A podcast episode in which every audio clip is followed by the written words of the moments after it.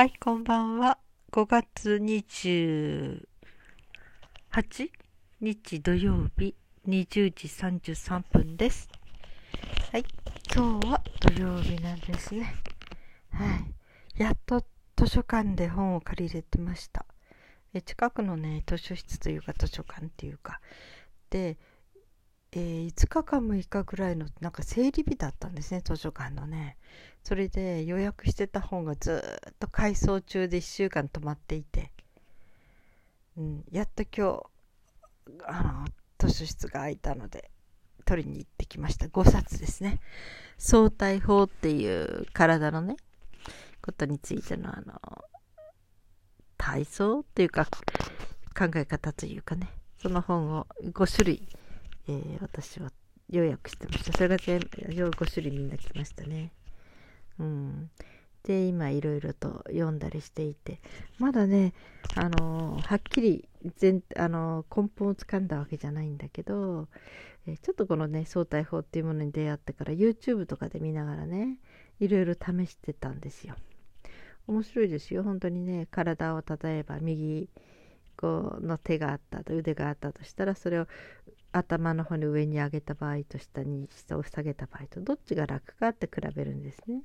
そして楽な方に3回ぐらい動かすんですね。楽な方に動かしてちょっとあのそこで反対側の力を支える力支えもう肩を乗せて支えたりしながらちょっと抵抗を与えてそして一気に脱力してでそれを3回ぐらい繰り返すんですね。そして今度もう一度その、えーちょっと楽じゃなかった方その場合は今度手を上げる方が楽じゃなかった場合はこのさっきのね手を上げてみるとスーって楽に上がるようになるんですよ。要するに楽な方に気持ちいい方に3回そういうことをやるとその後でももう楽じゃなかった方にもう一回試してみるとなぜかねそっちの方が楽に上がるようになるというね不思議な体験をいっぱいしていくんですね。体のあちこちでもそうですね。あの足でも、えー足を曲げやすい方と曲げにくい方を左右で比べてみて曲げやすい方見つかったらその曲げやすい方に曲げてでちょっと抵抗を簡単な手で押さえて、ね、抵抗を加えてそして一気にちょっと脱力するでそれを3回ぐらいやった後に今度反対側曲げにくかった方に曲げてみるとすごく曲げやすくなってんですよね。本当にこれ自分で体感するととっても面白いですね。うん、初め理屈が分かんなかったんですよね。なんで気持ちのいい方楽な方にね動かす何回か動かしただけで反対側今までダメだった方が良くなるんだろうって思ったんだけどあのまあ結果的にはうん痛みの出る方やりにくい方をやっているとあの特に痛みとかね体が緊張してしまう。筋肉も緊張してしまう。でそれでこう悪循環になっていく。けれども気持ちのいい方楽な方に行くとその気持ちの良さが体中にね回るというのかな。それで筋肉がほぐれていくんですってねリラックスして。そしてこのリラックスした状態だからあの今までできなかった方も楽にできるようになっていく。ということらしいんですね。これねいろんなことをやってみたんですよ。体中でね、うん、足だったり首だったり、うん、でそれぞれがね本当に、えーやりにくい方が後でやりやすくなっていくとかね。本当にその体感できるのが面白くてね。で結局的にどれも一つの体操なんですよ。体を動かしてるわけだからね。うん、だけどその痛くない方痛くない方ちょっとでも痛みが出たらやめるんですね。痛気持ちのいい方気持ちのいい方に動かしているから苦にならないんですよ。やってることが。すごく気持ちがいいことしかしてないのでね、うん、だからこういう体操って今まであんまり知らなかったなって思ってね。今まで筋トレにしても何かにしてもちょっとやりにくい方は頑張ってなおさら何度もやりましょうとかね、えーいたあのちょっと曲げにくい方は頑張って何2倍ぐらいやりましょうとかね。なんかそういうこうちょっと痛かったりしんどかったりするような体操？きついというかね。そんなことが多かっただと思うんですよ。私が知ってるものに関してはね。でもそのきついからこそいいんだみたいな歯を食いしばってやるみたいな。だけどそれっていうのは体に緊張感を与えてて本当にあんまりいいことじゃないっていうことが書かれていて。で理屈もちゃんとあってね、うん、で今それもっともっとよく知ろうとって5冊借りてきてるんだけど本当にうん面白いし体やる気やってる最中が気持ちいいってこれすごくいいことですよね。気持ちいい気持ちいい気持ちいいと思いながら動かしている。それだけで反対側がね本当にふわってすぐ楽になる、うん、これがまたね毎回それ試すのが楽しいんですね。あれこっち楽になっちゃったみたいなね。気持ちいい方向にだけ動かしていったのになぜか反対の方がもう楽に動くようになっちゃったみたいな、うん、これ毎回自分の体で体感できるのが面白いしね。うん。なんかねすごく新しい考え方を学んだような気がしましたね。気持ちのいい方楽な方楽な方っていうことが結果的には苦手だった方まで、えー、うまく動かすようになっていけるというね。うん。なんかそれってすごくなんかある意味で哲学的みたいな感じで思っちゃってね、うん、私がねカウンセリング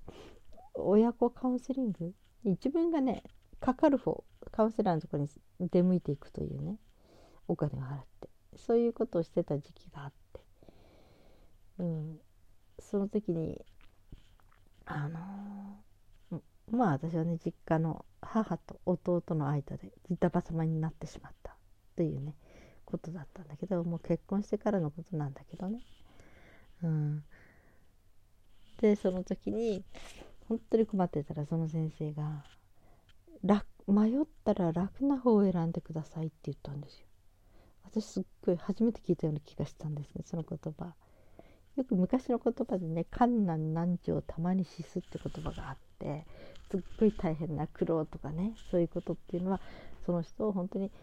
玉っていうか綺麗なねそういうなんていうか美しいもの素敵なものに変えてきますよって素晴らしいことなんですよっていうぐらい苦労は勝手でもせよというねそういうようなことはいっぱい聞かされたんですよ。だけど楽な方をやれっていうのは聞かされたことがなかったんですね。でも初めてそのカウンセリングのそれ行った時に今までと真逆のことを習ったんですね習ったとか勧められたんですね。でその人がこう言ったんですね。えどうしても選びきれない時に理性でこうやるべきだこうやった方がいいに決まってるこうやらなくてはいけないっていうふうに理性で物事を決断するとその時にあのまあと言ってもね自分で明らかに簡単に決断できることとか決断としてもしたいことっていうのはそれはそれでいいんですよできるんだでもどうしても迷った場合。考えても考えてもどっちにどうしていいかわからないぐらいに迷ってしまった場合にはそう楽な方を選んでください。っていうことでね。でその時に理性でとか善悪とかあるべきというような基準で選ぶともし間違った時にはすごく後悔するんですって。どうしてこっちを選んだんだろうみたいなね。だけど本当に迷い切った時に自分がそれをやりたいかやりたくないかシンプルにねそれで選ぶ時選んでいくとそれがもし失敗に終わった時にも納得ができるんです自分の中で。あの時はこれを選びたかったんだっていうね、うん、それで間違ったんならそれは仕方がないって思えるんですって気持ちの中でストーンと。うんなんかねそれがねだんだん分かってきたんですよね言われてから体得してるうちにね。うん、まあこれはね理屈じゃないから自分で実際それをやってみて実際に失敗してみてとかねうまくいった時でもいいしなんかそういう体感自分で経験して初めて腑に落ちるっていうことなんですけどね。だからそれに似てる気がするんですよね。その楽な方気持ちのいい方に動いていく。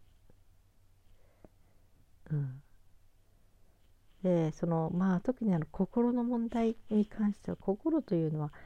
えー、無理をかけていくと病んでいく。壊れていく。ものなんですね。うん、我慢しなさい我慢しなさい我慢しなさいって。ある程度ね自分をコントロールしなきゃならないのは社会生活みんなで送っていくこれは必要なことなんだけど特に日本人は必要以上に我慢させたがる。周りの間の調和を取るために個人は自分を我慢していく、うん、っていうようなね我慢を強いられがちな文化ですよね。でもこの我慢っていうのは良くないんですよね体にはね。心にもね。特に心に良くないですね。我慢してるつもりでもキャパシティ要するにもう自分の容量を超えてしまったらもうその時ドーンってうつ状態に入っていって回復が困難になってしまうし、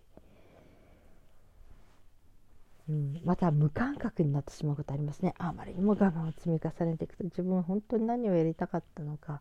もう思い出せなくなる。そしてそれの後にだんだんだんだん無気力になっていく。生きること自体がもう億劫になっていく。魅力がなくなっていく。気力もなくなっていく。っていう風になってきますね。心に無理をかけすぎるとね。うん、だから本当に迷った時は一番心に無理のない方向に動く。楽な方に動く。これとっても大事みたいですね。だからそれをねちょっとやるようにしてみたんですよ。そしたらね楽になるんですよ。いやそりゃまあ楽な方を選んでいくからね。それがちょっとねこれは、えー、ねえ効率的に考えたらいかがなものかとか思うような時でも自分はでもこの方が楽だっていう方を選んでいく、うん、そうやって選んでいくとやっぱり楽だから自分が楽になる。楽になると余裕ができるんですね体にも心にもね。うん、そして本当に余裕ができると頭で本当に自分が一番何をしたかったのかって本当に自分の幸せのために長い目で見て何が大事なんだろうってことがふーっと考えられる余裕が出てくる。でまあ日々の生活がとってもゆとりが出ますね楽な方を選んでいくと。私ほんと楽じゃない方ばっかり選んできましたね。昔。あるべき姿。こっちの方がより真面目であるとかね。うん、より誠実であるとかより人間として理想的であるとかねそういうことを基準に選んできたから大変でしたね。あ毎日毎日がきつかったですね。自分の動く一挙一動それも全部考えてやってたっていう感じなぐらい本当に息が抜けない毎日送ってたことがありますね。まあ、小さい時からの習慣なのかもしれないですけどね。自分の心の中がとても忙しかった。忙しいっていうかハードでしたね。うん、だけどその楽な方に動くということをやるようになったら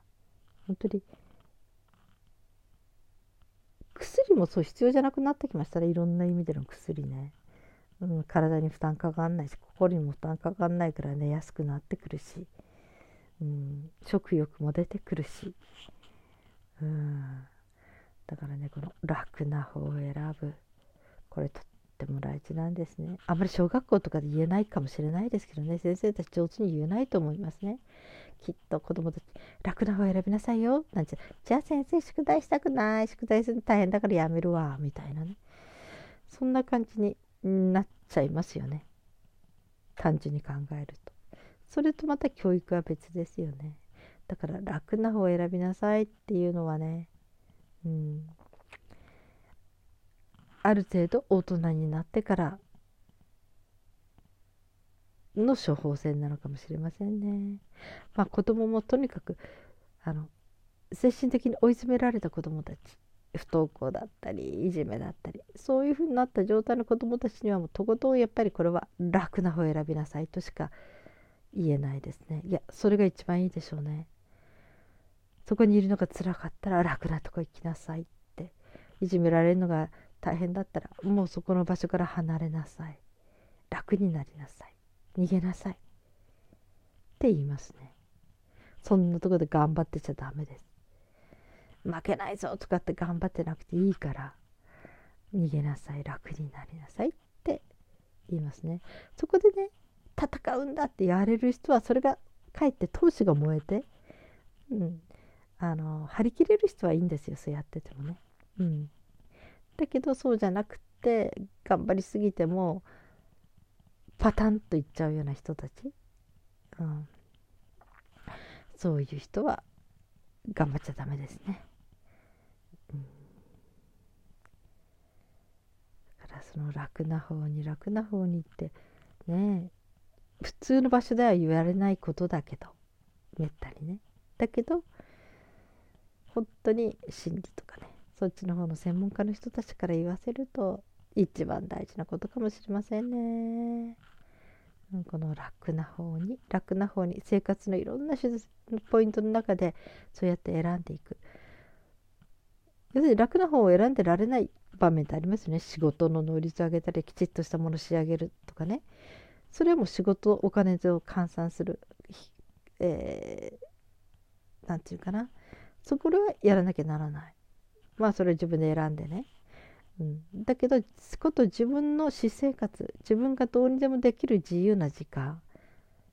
そのものにおいては楽な方をやればいいんですよ。要するに勉強が好きな人もいますよね。語学を覚えたいって。その人にとっては